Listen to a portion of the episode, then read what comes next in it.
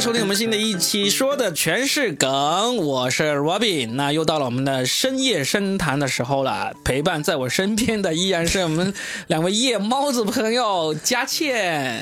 大家好，我是深夜母猫佳倩。那这位是公猫。大家好，我是深夜老猫海峰。三个夜猫子今天又开始讲一个新的话题啊。这话题呢，其实很老了，很老了，已经好几年大家反复说过了。但是最近不知道为什么热度又起来了。哦，那我们就聊一聊，就是说呃，关于为什么会有人把朋友圈会设置为三天可见，嗯，这个话题哈。来聊这个话题之前，我还特意上那个喜马去搜了一下。很多人有讲过这个话题，但是好像都没有好好的深入进去讲。那我们这个深谈嘛，我们就深入的进去讲一下。你一下 就把我们这节目的高度和深度拔高了，对啊，我们一向这么高的，最后一听完是这么肤浅。我一一直以为就是深夜的深，它不是深度的深，都可以。你想你想深哪都可以。深圳的深，对的。哎，那我先问一下两位，就是你们的朋友圈。是怎么设置的？也是三天可见吗？还是有别的设置方法？我的是半年可见，半年可见。嗯，峰哥呢？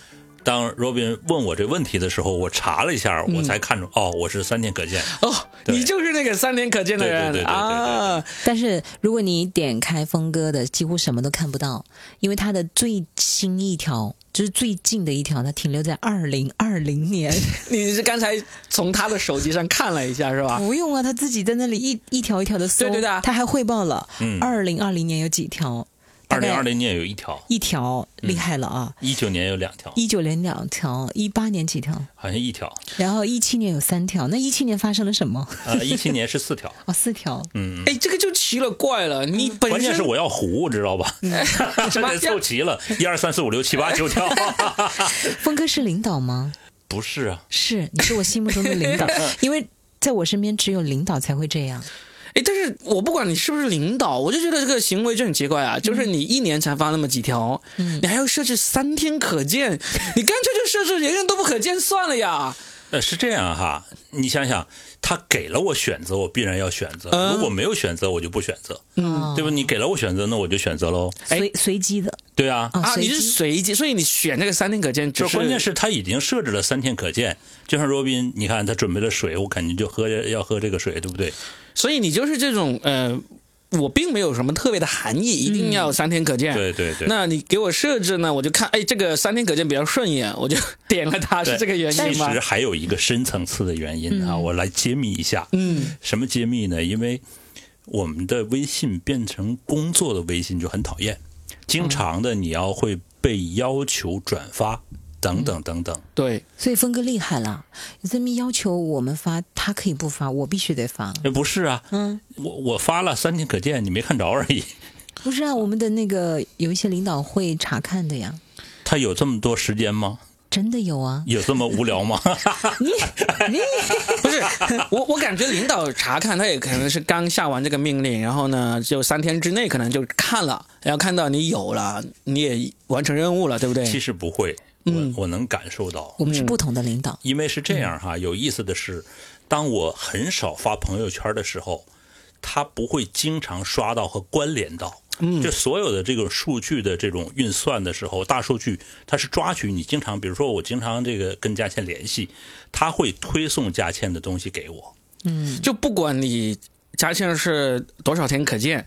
你联系比较多，他就会推送推送给你看。对对对。但如果你就算是一天发几十条朋友圈的人，但是你俩基本上没啥联系，他也不会推送给你。很少。就是你你去研究过，他会这样做的。对对。所以领导就很少刷到我。那他不会检查这项不是工作的任务的。不是不是，按照刚才那个理论，假如这个领导经常跟你联系的。你们可能微信互相每天几十个来回，你爱我，我爱你这样子的。然后呢，虽然你不怎么发朋友圈，他依然会推送到你的，是不是？呃，因为我不经常发送啊，单向的他推我，而不推呃不把我推向他。我明白了，我明白了。峰哥的意思就是说，因为工作的需要，他不得不跟领导每天可能有几十次的“你爱我，我爱你”的那种那种 那种对话。嗯，但是呢，他因为设置了三天可见以及一年都不发几条朋友圈，所以呢，万一他发了，他也不会推送给这个领导。哇，这个深谋远虑啊，这个人。甚至就是领导已经习惯了，就是其他人不发可能有意见，但是峰哥不发，他觉得是可以理解的，并且可以接受的。对对对对，就是啊，是这个原因，深爱呀，边缘人嘛，深爱不是？我觉得这个就是老谋深算，离不开这个深了，是吧？这个深被挖出来 了。但是我其实要觉得深挖的是峰哥为什么那么少发朋友圈的原因，要深挖的是这个。那继续这下面再挖，咱先把这个就是几天设置这个先说清楚。嗯，那你是不是呢？我我是半年可见，你也半年可见，对，你的背后的心理是什么？我查一下若宾的，所以你查一下，我是半年可见，对我是怎么样的？对对对，嗯，其实，在微信推出来那个三天可见。半年可见、一年可见这个选项的相当长一段时间内，我都没有去设置，我都一直是保持全部可见的。嗯，但后来就因为我老是三更半夜会发一些乱七八糟的东西嘛，然后呢，都是什么乱七八糟啊？非常多，等会儿等会儿可以好好说的。然后呢，又经常在微信上跟别人各种开战。撕逼，嗯，就后来就有一段时间觉得，我早年有一些东西，如果被这些呃跟我开战撕逼，然后呢，找到证据了，对，也没有完全拉黑的人呢，可能找到证据就不好，我就改成了半年可见。为什么不改成三天可见呢？是因为你我还会顾及到一些普通朋友或者刚刚认识的朋友。我自己是学过管理学的，我知道对人的认识其实有一种所谓的静音效应，嗯，就是你跟熟悉的人、认识的人，因为朋友圈里面其实默认都相当于是朋友嘛，对吧？虽然刚刚认识，你既然愿意为对他开放，他。有可能是需要认识一下你这个人的，那他认识我呢？他半年的时间，我这半年的表现怎么样？我就希望把这半年的表现印在他的心上啊，让他知道，嗯，这个人就是这么一个人了啊。至于好完美哦。至于半年前是怎么人设，对对对对，我就说半年的人设啊，呃，这半年是情绪稳定的也好，这半年是呃歇斯底里、疯里疯癫的也好，就让你看到我这半年的表现。我觉得这半年肯定是一个多层次的。是丰富的，对，八年已经够多层次了，并不是一个单一的。我就很认同他那个，我觉得三天其实相当于有的人现在因为发朋友圈的频次已经是完全降低了很多了，嗯，就是有很多数据显示，我记不清，但是比如说早些年很多人可能是一天发一次，甚至有些发朋友圈狂魔是一天发三十条的都有，有，对，后来就当然被人屏蔽掉了，也而且那种并不单只是那种什么。嗯，微商，而是有些人就是特自恋，什么事都要往朋友圈里发。你不能那么说，人家自恋，人都发的可能是为了呃工作需要啊，其他的东西。没有，我个人觉得，我我的圈里面有这几种人，我是会屏蔽掉的。嗯，本来我是一个不愿意屏蔽别人的人，因为我觉得看看众生也挺有意思的嘛，就是这也是一个观察的。我还从来没屏蔽任何人，因为我都不看。嗯，你这不是就屏蔽众生了吗？对 对对，你这个才是真正的屏蔽啊！我们我们在你眼里还是人吗？峰哥这种就像我们就像说，爱的反面不是恨，而是淡忘。对呀，这个屏蔽是真正的屏蔽，都不看。罗宾，嗯，他都没把我们当人看呢。那我也没把自己当人看。你就是太把自己当人看，你都把 不，你把自己当神看。你觉得我们这人不配让你看到我们的半年？因为我的时间太长了。太久远了，嗯亿万年什么？然后呢，我就比如早些年有一种人，嗯，他真的是超爱发朋友圈，一点点事情都发。我曾经真的认识过一个乐队的女孩啊，真是我一开始对他印象挺好的，但是我后来发现他在朋友圈里完全是两个人，而且特别喜欢拍那种就是他的自拍照，嗯，而且怼脸拍。就是完全活得超自我，当然我一方面很羡慕他，因为他能这么肆意的，完全不顾及他人怎么看他，这其实也是一种勇敢，对不对？我是做不到的，因为我还是在意别人怎么评价我的。那你最后屏蔽他了没有？屏蔽了，因为实在是太占用了。我我我特别想问一句哈，就是他是社牛还是社恐？我跟他生活中其实没有太多接触，就是几次工作的关系。几次那个你能看出来社牛还是社恐？一般。一般是吧？嗯，一般。因为有些社恐，其实他愿意在朋友圈里来营造一个自己的世界。我知道，但是你像嘉倩刚才说这个，我也会屏蔽。就是我其实看别人发照片发很多，我我无所谓的。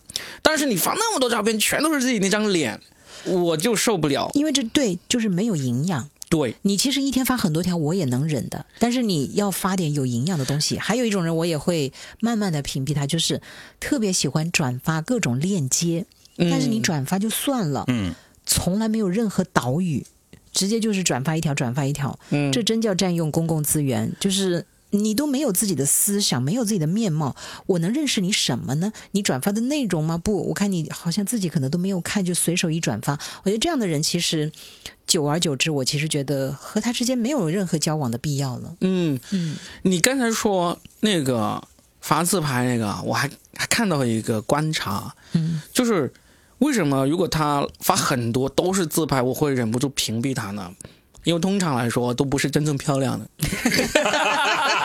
你这个太狠了，是真的。如果有一个，不管是男的还是女的，他是真正漂亮、真正帅的，他会发很多自拍，但是他自拍基本上都是多姿多彩，而且拍的很漂亮，他不会只怼脸。嗯，只怼脸这种脸相是不是真正的很完美、很漂亮那种？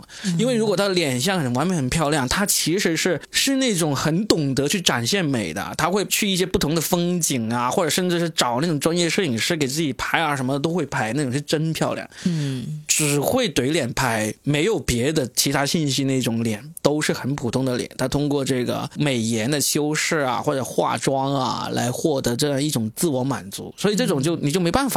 你又不是特别漂亮，你又天天怼着个大脸，就只能屏蔽你了，对不对？就是我说这个也挺打我自己的脸的，因为早些年的时候我也拍过自拍的，嗯，真的也是不要不要脸，你不至于到这么频繁嘛？是不是？那倒没有，对呀，偶尔有那个行为，回头来看自己，真的就是觉得，哎，有点儿，哎，就觉得像个病历表。删了吗？后来删了吗？也不删呢，我都就过了半年，查半年都看不到我了。我其实，在那个设置之前，我也是，就是全部我的是这样子的。如果要加，如果这个人我认为只限于就是我们私聊一些工作就好了。那我其实就不会对他开放朋友圈，就是不让他看我。如果我允许他看我的，我其实当时也是这样讲的。我的既然我允许你进入我的世界，哪怕这个世界只是我的一个切面而已，但我也希望你了解我呀。我，好有趣啊！对啊。但是后来我就觉得，其实嗯，我是一个什么样的人，已经不需要别人定义的时候，那我就后来就切成了半年。也确实觉得以前发的很多东西简直。哎，自己都看不下去了，就好幼稚啊，好肤浅呐，以及好没有营养啊。就是，但是回头自己有时候看一看的时候，有一些记录其实是需要去查找的。它真的像个病历表。对你需要去留念，嗯，就是甚至是找到一些记忆啊、记录啊，这些都很重要的。但是就已经不需要再对别人开放了，因为过往的那个你对于他人来讲已经不重要了。只是存留在你自己的记忆里就好了。所以你们朋友圈的这个功能和作用是让别人来了解你，然后或者是在某一部分展现你自己。是的，有，这是一种需求和需要啊。嗯，但这种需要已经变得越来越少了。我不知道罗宾，我已经越来越少了。嗯，我觉得如果我想把我所有的朋友圈开放给一个人看，就其实这个已经是很私密了。你想想，就是一个新认识的朋友。你向他展示半年的内容，他已经足够了解你。但如果你这个新认识的朋友呢，你是愿意向他敞开你所有的过往，让他看，我觉得这种朋友应该是非常特别的一些朋友。那我就觉得不应该给大家看朋友圈，就直接生活中多认识呀。是的，因为我我我承认我在朋友圈里其实只是半个我而已。嗯嗯，我很多话其实是不会在那里讲的。嗯，甚至你就算完全开放的，那那是化化了妆的你吗？还是？嗯，化了妆，他说的化了妆是真的物理意义上那种化妆。他的意思是我是不是戴上了面具那种？对，戴上面具的。嗯，到我是这样吧，我一直很喜欢那个南方周末的那句话：我有不能说的真话，但我绝不说假话。嗯嗯嗯，对，就是我有些话可能怕不讲呢，是因为我觉得我水平不够，怕别人笑话我。我纯粹是觉得，我的内心不需要打开超过半年以上给一个。普通朋友或者普通的好朋友。嗯，因为如果跟你认识很久了，那你又一直关心我的话，其实你只看到我最近半年，但是我半年前、几年前、十几年前，你应该都，嗯，都知道。都了解，那如果你想要找什么记忆的话，你直接来问我就好了，对不对？但是但是，普通朋友真的是，你为什么要了解我那么长呢？我就算我愿意告诉你，你不一定想听啊，不一定想看啊，所以这个就是我我留半年的一个很重要的原因。你马上引出了下一个话题，我觉得很重要，就是来问问大家，你们有多久没看过朋友圈了？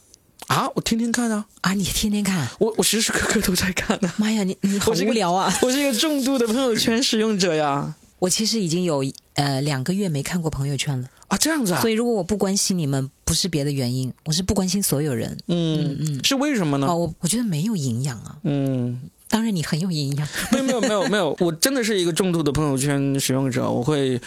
就是拿起手机，打开微信，我是第一时间是去看朋友圈的。真的，你还保留这么良好的习惯？这也不叫良好，因为你有很多信息来源。就像你刚才说的，你刚才有说到有一种人，你是很想屏蔽他的，就是他会转发我无数的那个信息，但是呢又不做任何的评论，或者说这个指引或者介绍都不做的。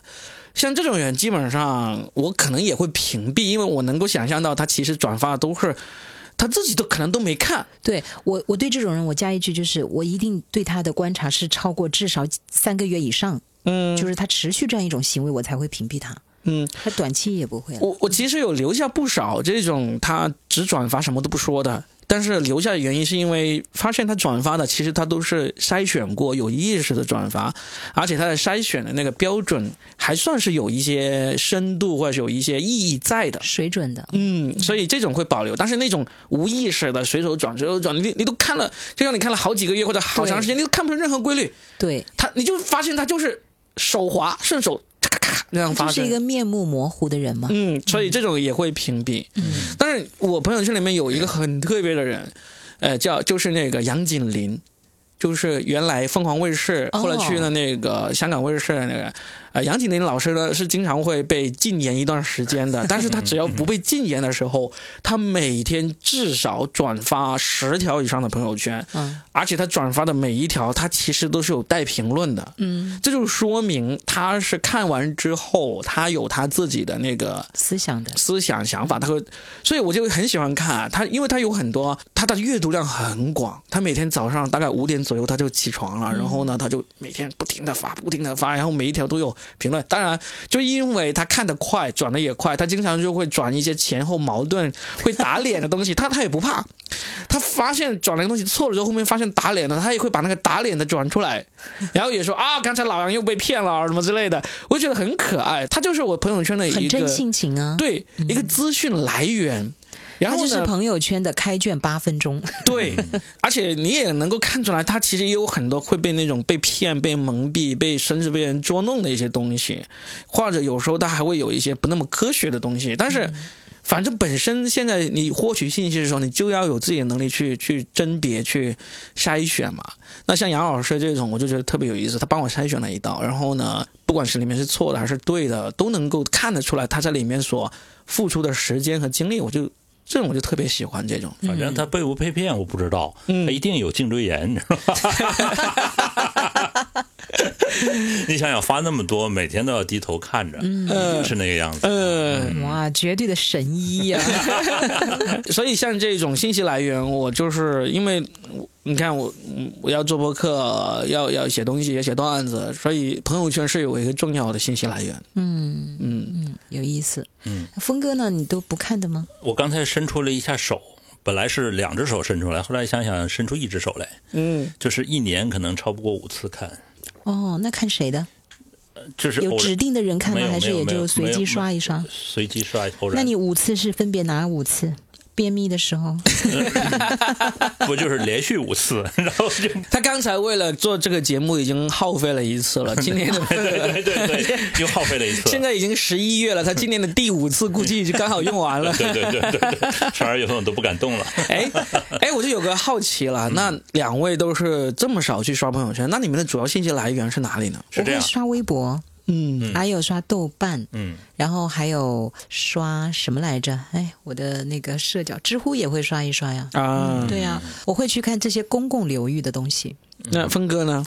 那就专于呃专对于微信，他有微信群，哦，我还看公众号。然后呢，还有就是他我的好朋友他会推给我，嗯嗯，直接推给我，他不是发朋友圈，他家可见，他推给我就是说这个有趣或者有意思，嗯。或者有深度，他推给我，我们来讨论，大概是这个样子。那至于其他的，直接就滤掉了。嗯。就是这种所谓的公共的东西就滤掉了，啊。所以这个就我我一直跟我的朋友也说，我说，呃，我是不写朋友圈的，你们都知道，然后呢没屏蔽任何人，都是三天开放，然后呢，那我也不看朋友圈，所以就没有任何赞。后来我发现，我看了一下我那个二十几年的老老朋友们，他们也不发，嗯，就几乎是没有，有就是互相转一下这个，或者我们有一个小群里转一下就 OK 了。所以你的主要的微信信息来源是来自于朋友的直接转发，或者你跟朋友的群里面大家互相在群里面转发的信息。对对，就已经满足了他基本上的社交需求了。因为这是一个信息爆炸的年代。嗯，呃，佳倩转给我的，Robin 不一定转给我，但是、嗯。呃，另外一个朋友，我们认识朋友也可能转给我，就是大家可能会呃比较认同的这种呃像热搜这样的东西，他会推给我的，就朋友会推给我的，所以你没必要去接受那些更多的无意义的。峰哥，你说的这个挺有意思的，说起来跟 Robin 有关。嗯，我曾经是一个很爱，就是不是在朋友圈发，但是我很爱转发一些网络的笑话和图片给一帮我认为是同有样能够趣的人，对同样能够 get 到的这个点的人，但我真的没有什么目的，我的目的就是觉得好笑，嗯。然后我希望你笑一笑。然后呢，听说他的一个同行嗯，认为我想撩他，我后来一直就是很委屈，我要撩也不至于用这个方法啦。就是你要撩也不至于撩那一位啦。不不不，就首先第一，我是就我觉得这我你要这么发给我，我也觉得撩我呀。我如果真的啊 从事脱口秀，你看你为我的工作着想，对不对？我在台上就需要这些笑话，还委屈不？有时候自己写不出来，就只能抄一下我还委屈不？佳倩，我瞬间觉得 原来我魅力还挺大呀。开玩笑，开玩笑，都打哎的。，那我问你们男人，你们觉得女人主动给你们发信息就叫撩了吗？没有没有，这个就是在于人的对于别人的一个把握。就像你们看朋友圈，你就可以看出那个人。刚才你们俩说的很细节，就是有些人根本没有评论，转了。在自己朋友圈，而且一天转个三条、四条、五条、六条、七条、八条，转很多。我我的想法不一样，就是如果有一个女性，她单独给我发一些信息，不管是跟我工作相关，跟我兴趣爱好相关，你真的认为他是在呃，不一定要他会是撩，但是我会认为他对我有好感，哦？而且肯且定啊，这个好感是是肯定是有的。对啊对啊但是我想说的是，这个好感跟情爱是没有关系的。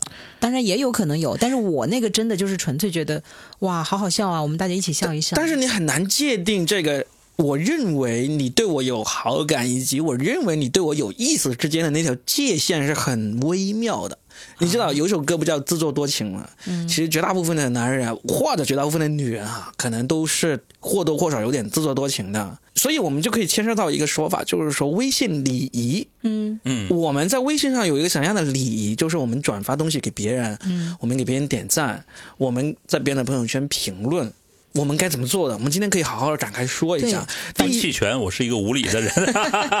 反正我告诉你，从你跟我讲了那个以后，我后来真的就不怎么给别人发东西了。那我们就先说第一条嘛，嗯就是我们单独给别人发信息，该怎么发，单独发给这个人，我们可以先讨论一下这一点。这是一个可以统称为一个词叫分享欲，就是最近很流行的一个词叫分享欲，就像最近很流行双向奔赴一样的。嗯分享欲，我觉得就是和和双向奔赴是应该连在一起的。就是比如这朵云其实有多美，这个小狗今天怎么了？我今天吃了什么？我今天拉肚子了。如果你通通都会把这些事情跟一个人去说，那才叫做我是要撩你，以及我对你有那种情爱的好感。但如果仅仅只是发那么一两个笑话的段子啊，然后也没有其他的聊天的话，那你就还是要区别对。就我自己个人的做法是这样子，嗯，我也会单独发一些我认为适合这个人的信息，嗯单独发给这个人。但是呢，我的第一点就是这条信息可能跟这个人他的那个相关性很密切，嗯，我才会单独发。就除非我跟你很熟，那我随便发啥这些都不会引起误会，嗯，所以呢，这个就不在讨论之列了，对不对？但是我跟你可能就普通朋友，或者算是好朋友，但是也不会经常联系那种，我会发的就是我认为这条信息跟你密切相关。我举个例子，我有一些国外的朋友。然后呢，我看到一个国外跟他所在那个地区相关的一些信息，而且我认为这个信息呢，他不一定能够就马上看到，那这种我基本上我都会转发。嗯，就是例如我看到我个朋友他在新西兰啊，我就哎最近新西兰哪里发生了地震或者怎么样，然后跟他那个城市可能会比较接近，我可能就会转发过去给他，多加一句哎没事吧，这样子会加一个。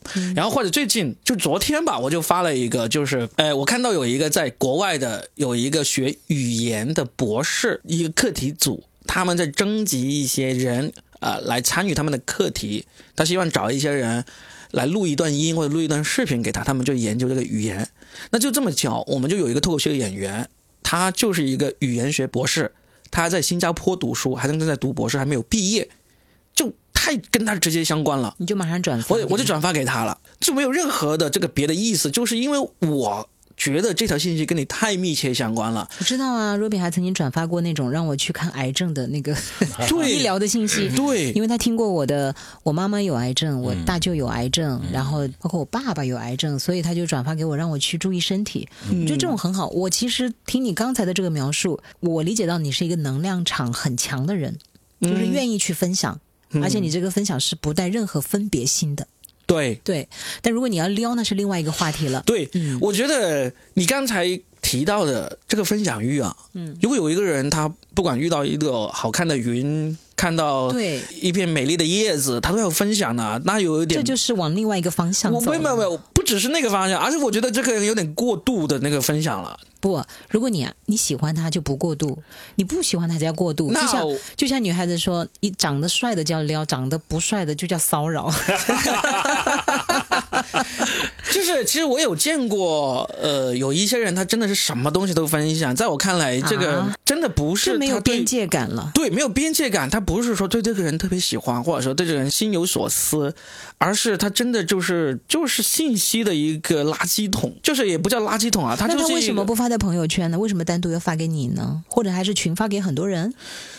这个就不知道。但是如果我有收到他。无缘无故的什么东西都发呢？我相信他的肯定是对我有好感，甚至有可能会撩我。但是我很烦这种，就是对于一个人，我先不从这个人上面有没有接受或者否定你，但是你发给我这种东西，如果没有主题、没有原因这样子发的话，我就会很烦。我要这些没有任何的筛选的那个信息有什么？虽然你给我发就是一道筛选了，但是这种筛选是看不出任何的这个规律可言的。那你的反应是？我就会说。我甚至多了，我就会说，干嘛 发给我发这些？不不不至于，呵呵，就是太过分了。就是会发，干嘛老给我发这些？我会直接是问他，我会误解的。对，会问他。但是我自己也试过遇到喜欢的人，然后我给他发，但是我基本上发的所有东西都是投其所好的发了嘛，这个才叫转达我的好感，或者。我去撩呀，对不对？哦，你没有这个一定让别人看不出来，这样硬发过来就会是很无聊。其实这就是一个刚才你说的微信社交礼仪的分寸感。嗯，就有些人他是不懂得这个分寸的。对呀，他认为好的，因为他的审美可能跟你不在一个，不不能说在一个高度，在一个一个呃水平线上哈。嗯，那他认为美的，他就想分享给你。但是他并不了解你对于美的这种欣赏和尺度在于哪儿，所以他他是好意，也未必是想撩你或者怎么怎么样。这些就是不懂尺度的人。所以我为什么不看这个东西，然后也不做这样的一个举动，就是把这些直接屏蔽掉。嗯，因为呃。我还是有自己的一个审美的标准的，我不是特别愿意就接受所有人。当你屏蔽了所有人之后，他可能就不以你为目标了。嗯，这样的话，我就不会像 Robin 那样很尴尬。你为什么给我发这个？然后我会多心的等等的，这些都不存在了。所以，那有些人当然有，包括朋友圈也是这样，他不懂得这个，就是这个东西对别人是不是有帮助。包括我对家庭群、对我的朋友群，我的这种分享是有区别的。嗯，跟家庭甚至有些东西我是不敢分享在家庭群里，不是说这是这个这个视频或者这个东西有什有问题，就是这个东西可能会对他们造成困扰。嗯，我会思考这个这样的东西。嗯，那跟我的朋友就不会看，就是说很多的时候各种各样的东西会会轰炸一下，呃，都会互相轰炸一下，包括这个表情包之类的都会轰炸一下。对，所以这就是一个礼仪的问题。嗯啊。但是在朋友群里面呢，我觉得这个规矩会少很多，因为通常来说。我们都有可能几个朋友那种也有啊，也有一个群里还有女的呢。不是那种有女的，就就是我们接下来要说的另外一个李阳。我不就是你们群里的女的吗？没让你当女的。我不是是吗？但是实际上我在我们三个人的群里面，其实分享的也不多。我有一个有一些小群里面，可能也是只有三四个人、四五个人的。我们就是基本上什么东西都会往里面扔，但是扔其实依然是有筛选的。筛选就是我们大概都很熟悉对方喜欢什么，或对什么感兴趣。去，甚至我知道你对这个不感兴趣，但是我想让你知道我现在对这个事情感兴趣，我都会往那种群里面去扔。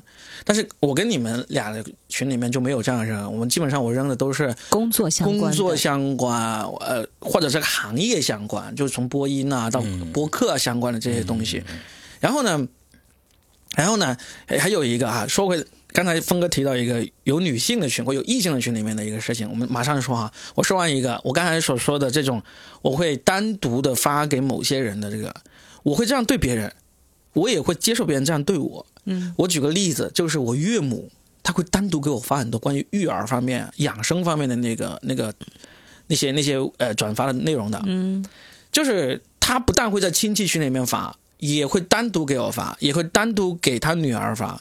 我就有问过我老婆，就是说你妈发给你那些，你都看吗？能组个群发一次就行。就是啊，没 有没有。我后来发现了，他是有筛选的，他发给我的和发给他女儿的是不一样的。哦。所以我有问我老婆，就是说我他主要是为了考验你俩是不是会沟通。我就问他，我说你妈发给你那些你看吗？他说一律不看，从来没有点开过。然后他就问我：“那你看嘛？”我说：“每一条都看。”哎呀，是这样子，我能够知道他发给我的百分之八十甚至九十，其实都是。不太值得看的那种。天哪，那你岳母真的要感动到流泪啊？是吗？半个儿子，我觉得也不一定。呃，对，这是一种社交社交，这是一种尊重嘛？对，这个就就是情商。我我怀疑你妈妈，你亲妈给你发的，你不一定看。也一样啊，你也因为我自己是这样的一个规则嘛，就是我自己有这么一个原则，就是我会单独发给某个人，是因为我是。精心筛选了发给他的，用了新的，对，所以这个他专门发给我。如果他不是发到我烦了，说你以后再也不要给我发这样的东西，那我会一直看。只要你是单独发给我的，但是我看东西很快，我能够一眼就判断出来这个是个谣言，这个是个没有价值、一目千行。对，怎么活到 一百岁？怎么让你的孩子不输在起跑线上？对，很快很容易的。就前两天我岳母给我发了一个那个短视频，就抖音上面下来的，大概是。三分钟、三四分钟左右，就是那种介绍一本书。嗯，那你们都看过那种介绍一本书的那种视频吗？很很快就看完了嘛。然后我就去看完之后，我就是去把那本书在微信读书上面找到了，然后我又快速的把那本书给看完了。嗯，然后我回晚上回去，我有告诉他我看了那本书。哇，因为。我能够判断出这本书是不是值得看，然后呢，我那么快看完之后，我又再判再次印证自己的判断，说这本书其实没有那么值得看，但是呢，依然是可以看一看的。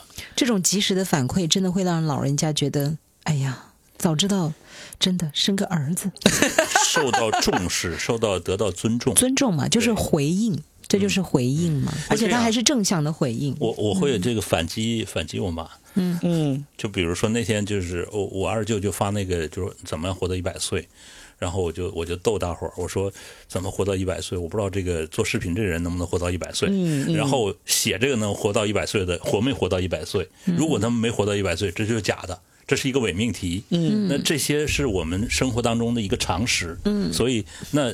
呃，如果常识的话，如果你想活到一百岁的话，我们就不要浪费这三分钟，因为这三分钟也是在我们一百岁当中。我我以前也还会这样子抖个机灵去反击，现在我已经完全不这样做了。我觉得你们的人生好丰富啊！我跟你们对比就是好苍白。为什么？因为现在的我都很少发东西给别人了。嗯，然后因为我。很少发东西给别人，就真的就被你刺激了。就是那一次 告诉你别人会这样认为是吧？因为我深深的反省了一下，就是我不是一个有那样心的人，但是会被别人误解成这样。那是那个人的心没没把握那个尺度，跟你没关系。不，我觉得其实凡事都是有因果的。就是我自己还是问了我自己，以后同样是要掌握尺度的。我可能觉得男生不会有这样的想法，因为我自己没有想法。但是确实，其实你在发东西的时候，我不光说是发段子，或者不是指你们这个爱听笑话的群体，包括其他的群体也是一样。那我的理解和他人的理解，就像你刚才说的，是千差万别的。对，最好的办法。不发就是不发了，对，我觉得是对的。你绕了一大圈才绕到我这儿，我已经在起点就不发了。但是我会发的有一种哦，就是哪里有好东西吃啊，这个总不会引起误会了吧？你会单独发吗？嗯，小群那种，小群没关系。但是你要是看到哪里有好东西吃，你会单独发给某一个人的话，依然是会引起误会。不会啊。我只会发给女性啊！我现在都很少跟男性吃饭了。那不一样嘛？我就我们就进入下一个话题嘛，就是异性的这一点。礼仪就是在朋友，就首先第一个在群里面，嗯啊，如果有女生在的时候，嗯，我是觉得任何带这种呃情色颜色的这个都不应该发，嗯嗯嗯。然后如果有人发了，基本上也要忽略。当然，如果有人发了一个真的是特别有趣，你可以单独跟那个人说：“哇，哥们，那个太有趣了，能不能再给我多发点？没问题。”但是不要在群里面去说。嗯，我觉得这个是挺重要的，因为，因为，嗯。就以前呢，就是现在，当然是因为这个政治正确这种东西呢，让大家会更加的谨慎哈。在以前政治正确这种事情没有那么谨慎的时候，很多时候我能够回想起来，因为我记忆力还挺好，我能够回想起来，大概是十年前，我们在这个不管是 QQ 群还是这个微信群啊，在里面一旦有人发一个黄段子啊，或者跟这个颜色有关的东西的时候啊，大家会肆无忌惮的接梗啊、加梗啊、补刀啊，都会的。现在。基本上大家都不敢了，呃，而且只要你敢这样做，你就会显得很油腻，你会很容易陷入一种你是个老色批。呃，可能也是因为看多了吧。一个是看多了，第二个真的是很危险。现在是哦，所以其实是我我做过群主啊，就是那个微信群的群主，我因此踢过人。嗯，然后他就很不理解，他说：“那个峰哥，你没必要这个样子。”我说。呃，如果你觉得没必要的话，我也请你离开。为什么呢？因为你跟我的观点是不一样的。嗯，这个东西就像一个公共空间，你会，你的家人、你的表姐表妹、你的三姑二大爷、这个姨什么都在里面，你能发这样的东西吗？不能。嗯。然后你认为他是陌生的，你就发这个东西，认为是一个有意思，就是可能让大家可能开一个黄笑话、荤笑话，就呃哈哈一笑的东西。我说这并不合适，这是一个公共公共的空间，不得体。对你这样的话，我说一降低你的这个在我心目当中的位置；二一个所有人其实并不完全喜欢你，虽然也笑了，嗯，但是笑的就是是耻笑和嘲笑的。部分是有的，嗯，所以我就踢掉了。后来我那个群是管理的非常好的。那我再来问一个问题，接下来就引发你们有没有主动退过一个群？肯定有啊。有什么样的群你们会退出来呢？就是这种发段子的，还是说什么一个原因导致你就退出这个群呢？没退，我因为现在退群就等于是退出了和你们这帮人的交往。哎，我跟你说，我有一种群，我是特别。想退的，或者退的特别快的，嗯，就是这个群里面的人对于发红包这种事情特别热衷的群，我是基本上立马就退，我很讨厌，而甚至我还因此退出过一个我觉得很可惜的一个群，嗯，就是因为这帮人对于发红包的热情真的是让我觉得。太疯狂了，难受。但是这帮人，我为什么当时加入这个群，真的是非常的意外。就是我当时是很第一刚刚进群那段时间，我是很庆幸加入那个群的。那个群是什么时候呢？就是，呃，因为早年啊，就是尺度比较大的时候，网上会有一帮人会讲一些，因为那时候翻墙技术不够强，我也没有经常的翻墙。就网上有一些人，他会经常会把外网的一些，嗯。比较自由的一些言论搬进来说的一些人，就不知道怎么样就聚集到了一起，然后我就进了那个群，然后那个群的人就经常会分享一些，就是这没那么容易看到的东西。其实也不叫自由言论了，就是你没看到的东西，就是你没有那么容易看到。对，而且他们就是基本上他们都很容易从外面能够，呃，就不管是截图啦，还是自己 copy 进来，怎么弄进来的，就是然后呢也会说一些在我看来是相对思想比较更加。自由啊，奔放一点的那种东西，所以我当时是很热情进这个群，每天都把那个群里面的信息作为我的一个信息来源之一的。每天要上课补一个，其实就是就就是多吸收一些东西。嗯，然后呢，就后来有一天不知道谁开始发这种红包这种东西，为啥发我没明白。我不知道为啥发，但是发完之后就开始逐渐逐渐就，我就发现这帮人演变成了红包群。对，就是不管他。争论的多么激烈，或者说多么针锋相对，只要有人发个红包，就马上群风就变了，就各种各种磕头啊，各种感谢啊。谢谢老板，老板生十二个儿子。关键是那这红包都，关键是红包那个份额都很小啊，那个数额都很小，就依然是这样子。我就觉得，怎么跟你们这种看起来那么高尚或者那么那么清高的思想会差那么远？其实他也是为了缓解一个紧张的气氛。不是不是不是不是。不是因为缓解气氛，就是不管在说任何认真讨论的时候，只要有人发红包，这个认真的讨论就会没了。哦，那这个很讨厌。这个调剂已经不光是简单的调剂，而是调转方向了。对，刹车 就很烦，很烦。我就觉得你们真的那么差钱吗？就你不是说很少吗？不是，后来就发的很多了，但是每发红包的数量很多，但数额都很小，但依然是这样子。我就我就觉得有三个人发了一百多个红包 对，我就我就觉得为什么这样子？因为后来，然后后来我自己的那个呃翻墙技术也是越来越成熟了嘛，我要接触这些信息就毫无难度了。嗯，所以这个群的功能性就丧失了，对，就赶紧退，受不了。嗯，所以所以我是你刚才你问到这个退群，我就是就。以后我但凡在任何群，不管他这个群我是怎么进来的，发现他这些人都是所有的最大热情都来自于讨论谁发红包，讨论怎样花式的感谢发红包啊，我就会退。我个人觉得是有点无聊的。嗯，我是因为现在我在很多群都不说话。嗯，我变成了一个生活中可能我是一个话痨，但是我在群里面简直就是一个自闭症。包括我的亲人群，我老家的亲人群，我的方式是这样子：他们说谁谁谁过生日，你看前天就是我的一个姑妈七十大寿，那我也去不了。然后在群里面很多人就啊生日快乐，当然也有去到现场的。我我就是私马上私给我那个姑妈红包红包，对，然后我就说不好意思啊，我在带孩子，然后我就没有办法。其实当时我是看到了的，但我也不想做任何回应，然后就给他转了红包，包括。就是其他的群也是一样，比如那个家长群，哦，我现在发现，光我儿子上个小学就有四个群，哎呀，我的头都快晕了，你知道吗？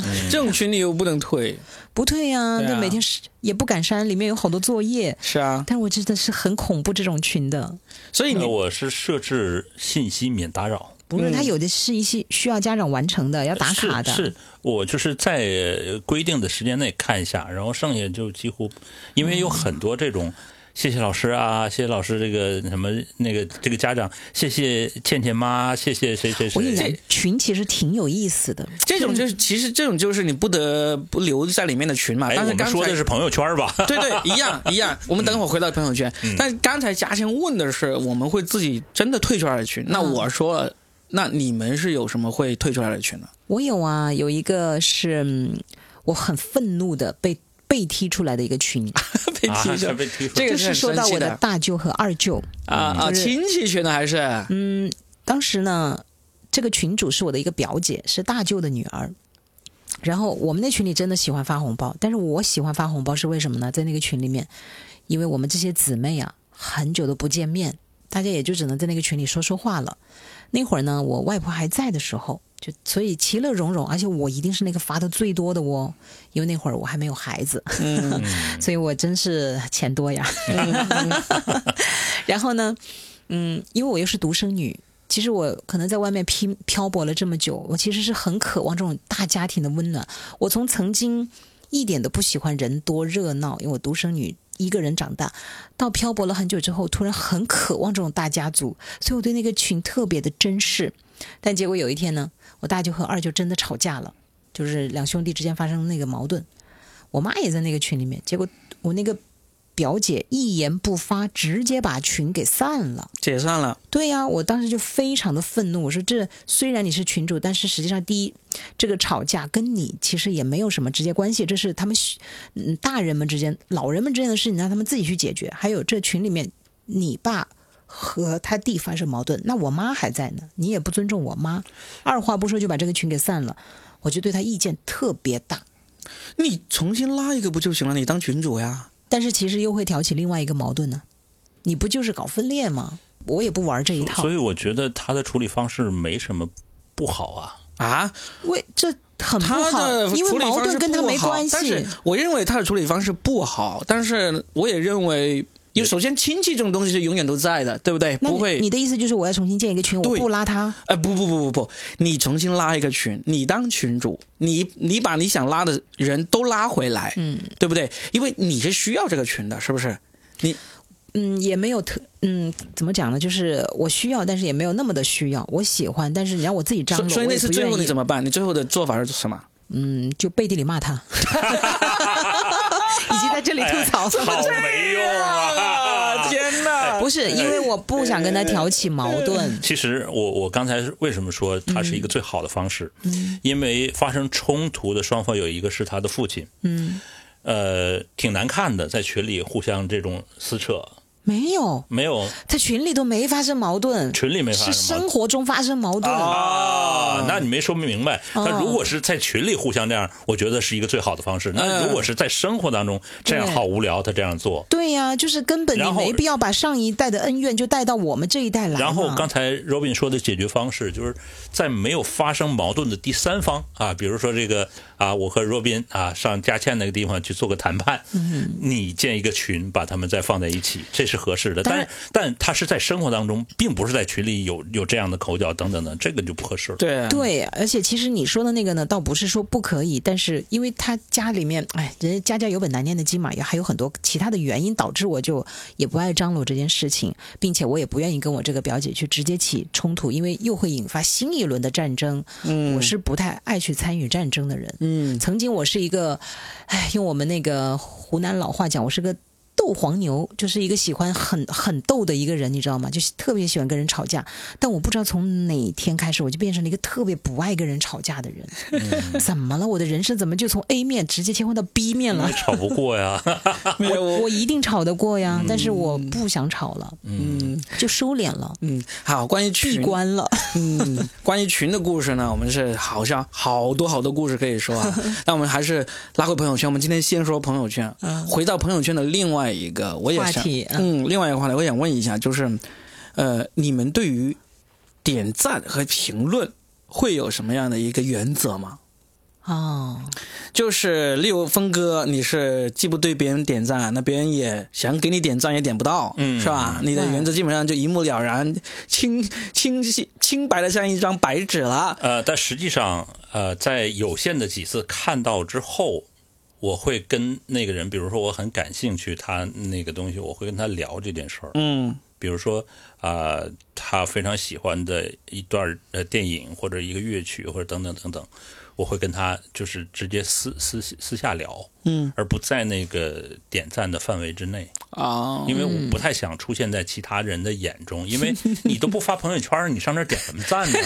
对不对？这个鬼一样，对，这个也是诡异的，有知道吧？有些人是从来不发朋友圈，但是他点赞从来不缺席，这种也是很诡异的，这就叫蹭，知道吗？不只是蹭，而且真的是会让人觉得你在干嘛？就鬼鬼祟祟的，觉得你无处不在，但是又想找你又找不。到就是你在明处，他在暗处，对，这种其实有点可怕的。呃，我是这样的，我曾经犯过一件小小的错误，就是因为你刚才说的这个评论和点赞，对你伤害好，对你伤害好深啊！这个事情 是这样的，就是有一个曾经的嗯朋友，其实我跟他本身关系还可以，然后呢，也就是在那个里面评论嘛，我就发现他的评论区里面。同样一个问题，比如他那天去了哪个地方啊，风景不错，然后我也问了这是哪儿啊，真漂亮。可能峰哥也问了这是哪儿啊，真漂亮。他独独回复你，然后就不回复我，你会很受伤。呃，一次不会，两次不会，但是如果到第三次，因为一次可能是忘记，两次可能是呃也忘记或者忙，或者觉得已经回复了他就不需要回复你了。但如果这种事情超过三次或者到四次，我就认为他其实是有针对性了。难道你们不觉得吗？有没有这种情况？就是你的点赞他没看着？不是我留言，他是说评论留言，就是你以为你留言了，实际上我们都没看着你的留言。什么意思？开个玩笑，开个玩笑。不是，哎，贾先生说这种情况，其实也经常会遇到。嗯，我我一般来说不会太在意这种事情，但是如果这个人我跟他关系是比较特别一点的，就是例如这个人是他呃，在这个社会地位上是高于我，而且我是可能要有求于他的，他这样我就会很敏感，我就会很敏感，我就会觉得他可能是故意的。哦，但是但是如果是普通朋友，基本上。因为很多时候你评论的话，如果你评论的非常就非常精准到位，一般来说别人都会回你的。但是你就你就别人会说啊，就就比如我我举个我觉得我那个都不叫评论，我这叫询问。诶，但是有一点，我再举个例子嘛，就是说你刚才说了，就是说例如他去一个地方，他很多人都在问他这是哪里，你也问了他他是哪里，他可能就挑了一个人来回答。不不，他挑了你们两个回答，那跳过我。嗯，呃，我觉得这种有一种回复之前都很流行了，叫统一回复对对对，我知道。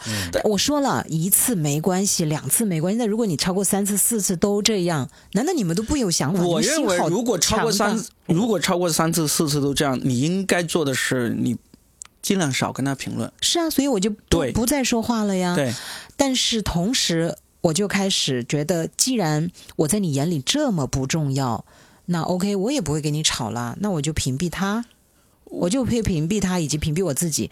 然后你知道，重点是很搞笑。有一天，大概过了很久吧，他突然问我：“哎，佳倩，你是不是屏蔽我了？我都看不到你的朋友圈。”呃，我这个时候其实是我知道我是故意屏蔽他的，但是我只能说，嗯，对，我的手机中间坏了一次，然后可能是不小心。没有。这种太容易被人戳穿了，因为你屏蔽人是要做至少三步以上的动作的，所以不可能有这么我知道我找的屏蔽这种事情的。我知道我找的这个借口呢是非常拙劣的，但是我还能怎样嘛？那我能直接说对我就屏蔽你了吗？他确实是。嗯，在嗯职位上是高于我的呀。嗯，那就像你刚才说的，你说不敏感吗？我觉得我是有一点点敏感。是是这样子，就别人过来问你为什么屏蔽他呢？这个事情是很尴尬的。嗯，这我甚至写了很多段子来说这个事情的，这是另一个事情。但是另外一个呢，我们我现在在谈这个朋友圈，我们点赞和评论的一些原则嘛。嗯，我你刚才这种的话，在我看来，其实我们应该是真的是要降低一点自己的敏感，那个敏感的心。嗯，因为真的很多时候有些人哈。他真的是很受欢迎的。他发一条东西，他后面点赞和评论是很多很多的，所以一定会忘记你。也不叫一定，也不叫一定，就是如果你保持这种这种心态，就假如这个人他并不是如你所猜测那样子对你有意见，那真的有可能过一段时间你就发现他也会回复你。但是只不过他要回复的人太多，他要照顾的人太多了。我懂你说的这种，就像我自己有的时候也会呃忽略掉某一条或者某个人，但是如果我每我超过三次都忽略这个人，就说明确实这个人还挺不重要的。嗯，难道不是吗？嗯。因为我朋友圈的人很多，嗯，所以呢，我真的是没有办法就一就是这样想，所以呢，所以我会尽可能，因为我是个特别敏感的人，但是在这方面，我是尽可能让自己在这方面不敏感，就别人不回复我，或者我忘了回复别人，我是等同对待的。嗯，如果我忘了回复别人，那我也。活该，我有被别人不回复。嗯，这个我明白，这个没办法放在一起。对，我知道，现在我也能够理解你这种说法，我也并且是认同的。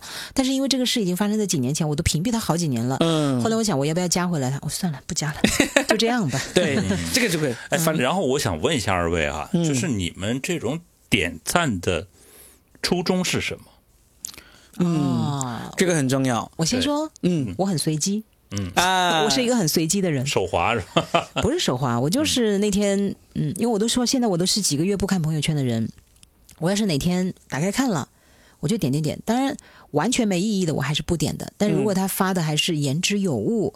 我且不说我喜欢不不喜欢，反正不是我极其讨厌的，我都给他点个赞，让他知道我还活着。对对对，就是给别人点赞有个很重要的点，就告诉这个人说 我还活着，我在你能领社保是吧？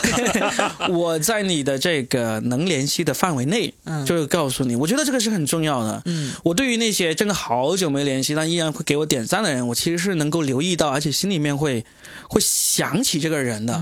那与此同时，你自己也是一样，就是我的原则就是。就是这样子，就是我看到一条朋友圈，我在犹豫要不要给他点赞，那我就应该给他点赞，就是这个就是相当于打个招呼嘛，嗨，哎，看到了，哎，嗨，哎，我就在这儿，就就就够了，并不是说我点了你的赞就是要抱你的大腿，向你向你献媚啊什么之类的，这是我点赞的一个原则。嗯，但是呢，关于点赞，我还有一个很特殊的点，就是我朋友圈里面有不少美女。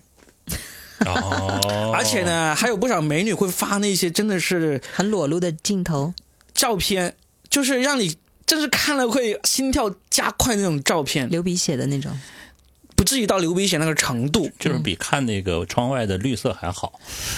然后呢，养眼。然后这种情况下，就一定是只给他点赞而不评论。啊，怕老婆看到，呃，一个是不是怕引起误会？呃，峰刚才说有说对，就是怕老婆呀，怕这些亲密的人会看到，这个是有点担心的。就是你为什么要评论他这样子？但是呢，但是呢，嗯，还有一个很重要的原因，点赞其实就是他的君子之交。甚至你说为了讨好他 点赞，就是这种，我甚至是其实我是想要讨好他的，但是我只能用点赞，为什么呢？有一个很重要的原因就是。他发这种这么大尺度的东的照片的时候，你去评论什么？你作为一个男人，特别你作为一个中年男人来说，就算你是很很正常的说好漂亮，或者说好美，其实都是有一点点那你为什么不能跳过呢？为什么要点这个赞？我又想点赞，我又想夸她呀。就是说，就是我是真的认为她是漂亮，她是美。来问出一个关键的问题：多大尺度？这尺度的就就就是。差点就要被那个呃微信封杀那种尺度嘛，就是你们看的少吗？这种照片，你们动作片都看的你认识他呀？哦，你认识他呀？他发这种，他我不管他是什么目的。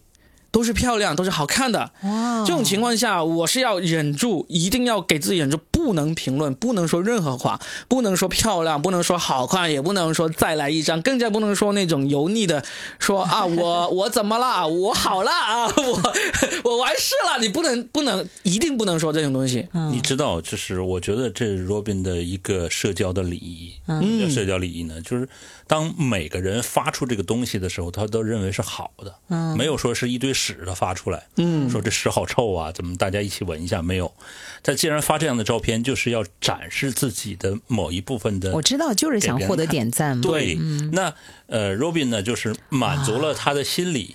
这叫佛家来讲叫随喜赞叹，也不一定君子之交的这种这种点赞，可以啊，没问题啊。你们说的这些都对，我同时还多了一个，就是我要隐藏自己的 真实想法，就是因为。我是一个正常的男人，在以前很多时候，在这个政治正确没有那么那么被大家重视的时候，就是以前我们是可以随意去在女性面前，在有女性的群里面大放厥词的年代，我也会大放厥词。但是这个这个尺度是一直在改变，一直在。我觉得跟年代没关系，跟你的年纪有关系。也一样嘛，我的年纪跟年代就是有关系了，捆绑在一起的啊。对，就是。就是你，你曾经是那个这么一个口无遮拦，说什么都是很直男或者很爹味的人。现在你就说他是直钢铁直男言论、爹味爹味言论，或者是直男癌言论，怎么都好。现在你不能说了，但是你内心深处还是有这种冲动想要说的。那好，我再来问，忍住。你们看到这种就是发大尺度照片的女生，你们会怎么去看待她呢？嗯，我会。很喜欢，我喜欢当然喜欢，但是你就是你会怎样去，就是不能出现在评论区的文字，但是你心里面或者跟其他异性聊的时候，你会怎么看待这个女生？我想问这一点。其实我会很认，不会，嗯，我会很很很认同他啊，很夸奖他，因为他是真的美，必但前提他是真的美的那种。他是真的在客观意义上都是美到让人觉得好看的那种。但是如果他在客观意义上都不美，就像我所说的，他，呃，他其实面相不太美，但是他天天发他的大脸自拍，我就会屏蔽他。如果这个人他就又很美又爱发自己暴露的照片，我其实在想，我身边我怎么没有见过我身边有这样的女性朋友啊？我有啊，我身边很多啊。你的朋友圈真是，就是就是，所以所以，在我看来，我不觉得这种行为有什么问题。原来我不上朋友圈是没有这种动力，是这样哈。峰哥，你检讨一下你自己。中国人有一句话叫“发乎情，止于礼”，就是他的美是可以欣赏的，但是，嗯，你说亵渎之意就不必了。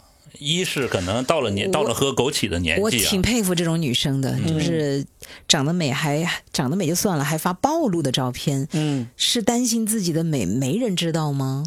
我不知道，我不去揣揣测他，真的，因为发的频率多不多嘛？多呀，经常发，经常发呀。哇，但是从另外一个角度来讲，难道不叫一种自卑吗？因为都已经很美了，还非得让别人承认自己很美，而且频繁的发。也不是，这个世界的美是要被人欣赏的。我懂啊，我懂啊，因为我身边也有很美的女孩子。而且就是说，那句古诗怎么说的？叫“花开堪折直须折，莫待无花空折枝”。嗯，她过了那个年纪之后。就不再那么美了，对，她不会那么暴露的美了，她可能用其他的美来替代她，她依旧是这样的性格。好棒啊！你们说服我了，太棒了。有些人是这个样子的，是他天性决定的。那可能是我见识太少了吧？就是我在公共的这个领域，我会看到有这样的漂亮的女孩子，但是在我的私人领域当中，嗯，我也认识漂亮的女生，但是那咱换帅哥，发健美照，六块腹肌。对啊，不不不，八块。好像那个不爱女人的这种男人有，就是他，所以他们发这种好像我能理解，嗯，但是也不会发很吸引的不是你，很不会发的很暴露啊，真的就发暴露的，还暴露到哪儿？他就对腹肌都暴露了，还暴露到哪儿？你还想要到哪儿？腹肌还可以吧？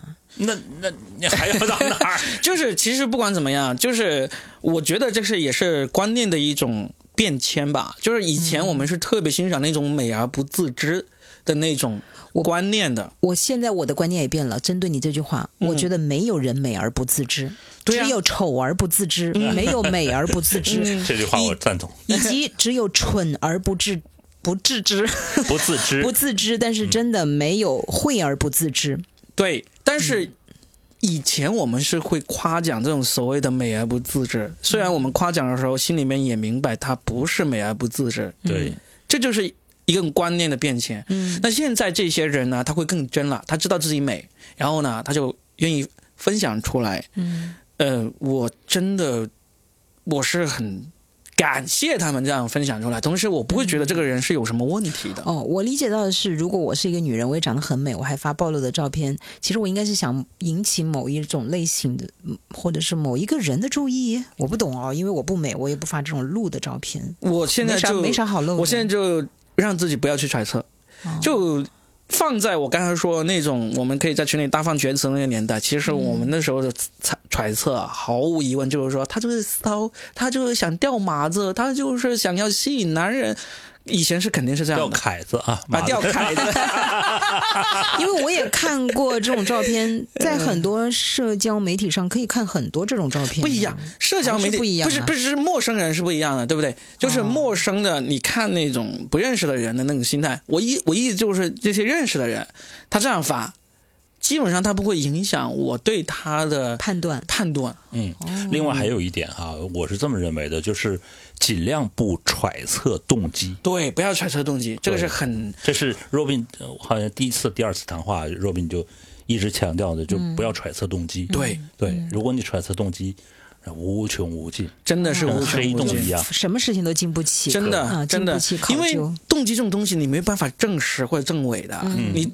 揣测动机其实最最其实特别让自己难受的一个事情，嗯，因为你揣测完了之后也没有办法去证实，嗯，当然有时候你揣测完了，你可以找到一些跟你一样揣测的人，那可能你们可以就是变成朋友，变成同一类人。这句话也有有一个群体绝对不认同你们，警察群体绝对不认同。我们就是要揣测动机，那不一样，那是他的工作，通过证据揣测。对，那是他的工作，他必然是就像医生也一样。我认同一半你们的说不要去揣测动机，但是我也一样认为，凡事它其实都是有因有果的。嗯，一定是的。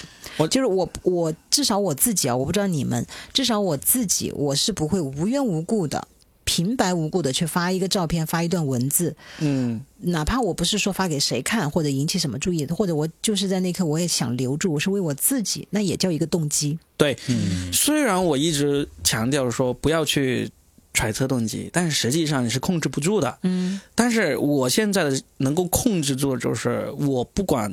我有没有就是控制住你的邪念吗？不是不是，我现在我不管我能不能控制住，我不去揣测，我揣测了就揣测了，那又怎么样？留在我的脑子里，不要把它轻易的发表出来啊！对，这是我能控制的，这是我现在尽可能的让自己做到，不把我揣测别人的那些东西发表出来。嗯，这个是很重要的。嗯，你发表出来就会导致误会啦。敌意了，这个危险了，都会导致出来。这也是人的分寸。嗯，有很多东西实体化了之后，就必然会引起其他人，然后别人也能通过你这实体化的，无论是言语啊、表情啊等等等等，来慢慢的标签和定义你这个人。嗯，所以我就更喜欢看微博这样类型的。虽然大家可能觉得现在微博没那么先进啊，或者没有些老旧，但实际上依然能够在那个上面。我喜欢微博。对，那上面依然有很多非常高深的智慧的人。在，呃，孜孜不倦的在表达着自己对这个世界的看法。对，我不需要对熟人负责，嗯，我记录我自己。我所以呢，我这样看来，我可能收集的信息量比你们俩都多。就是你们看的，我全都看，嗯，而且甚至是你们看的最多的，我看的那个那个密度，那个可可能也会更多。嗯，然后呢，我同时还看朋友圈。啊，疯狂的刷朋友圈，会手我会比你俩要大，所以他的记性好啊，所以他头大啊 脸大是吧？头，你看是不是？你看那些东西他都能记住，然后连续记忆，这其实他是用呃经常锻炼才能达到的。来，若敏说说我那个去年今天发的那条朋友圈说的是什么？那我们今天呢聊了一个多小时啊，从这个三天可见朋友圈一直聊到我们认为的朋友圈以及这个呃微信群这个是。社交礼仪，我们都知道了。你朋友圈有好多那个长得漂亮又爱发暴露照片的女孩子。反正不管怎么说，我觉得这这期我觉得我聊亏了。是，峰哥，你咋混的呀你？你还是那个什么大型晚会的导演，那那么多女演员，你都不留个微信啊？哎，偏了偏了偏了，方向偏了啊！没偏就应该往这个方向走，峰哥。真的，我我我真是高看你了。他们都是工作的，然后我该删就删掉了。后来就删掉了，真的删掉了。好了好了好了，你听听我的那个。我们把这个话题呢留到下一个话题啊，我们怎么聊啊？这些中年男人如何能够获得大量的好看的朋友圈啊？换到另一个话题了啊。我们今天呢就差不多聊到这哈，就呃我们也不是揣测为什么要三天可见，或者说三天可见有什么好还是不好，反正就 OK 了。嗯，我们就愉快的完成这一期啊。把麦克风关了之后，我们开始要聊一些大尺度的。话题了，你把那照片转给我看看，我也要看。好的，那我们把麦克风关了，我们开始看朋友圈。好，拜拜，拜拜，拜拜。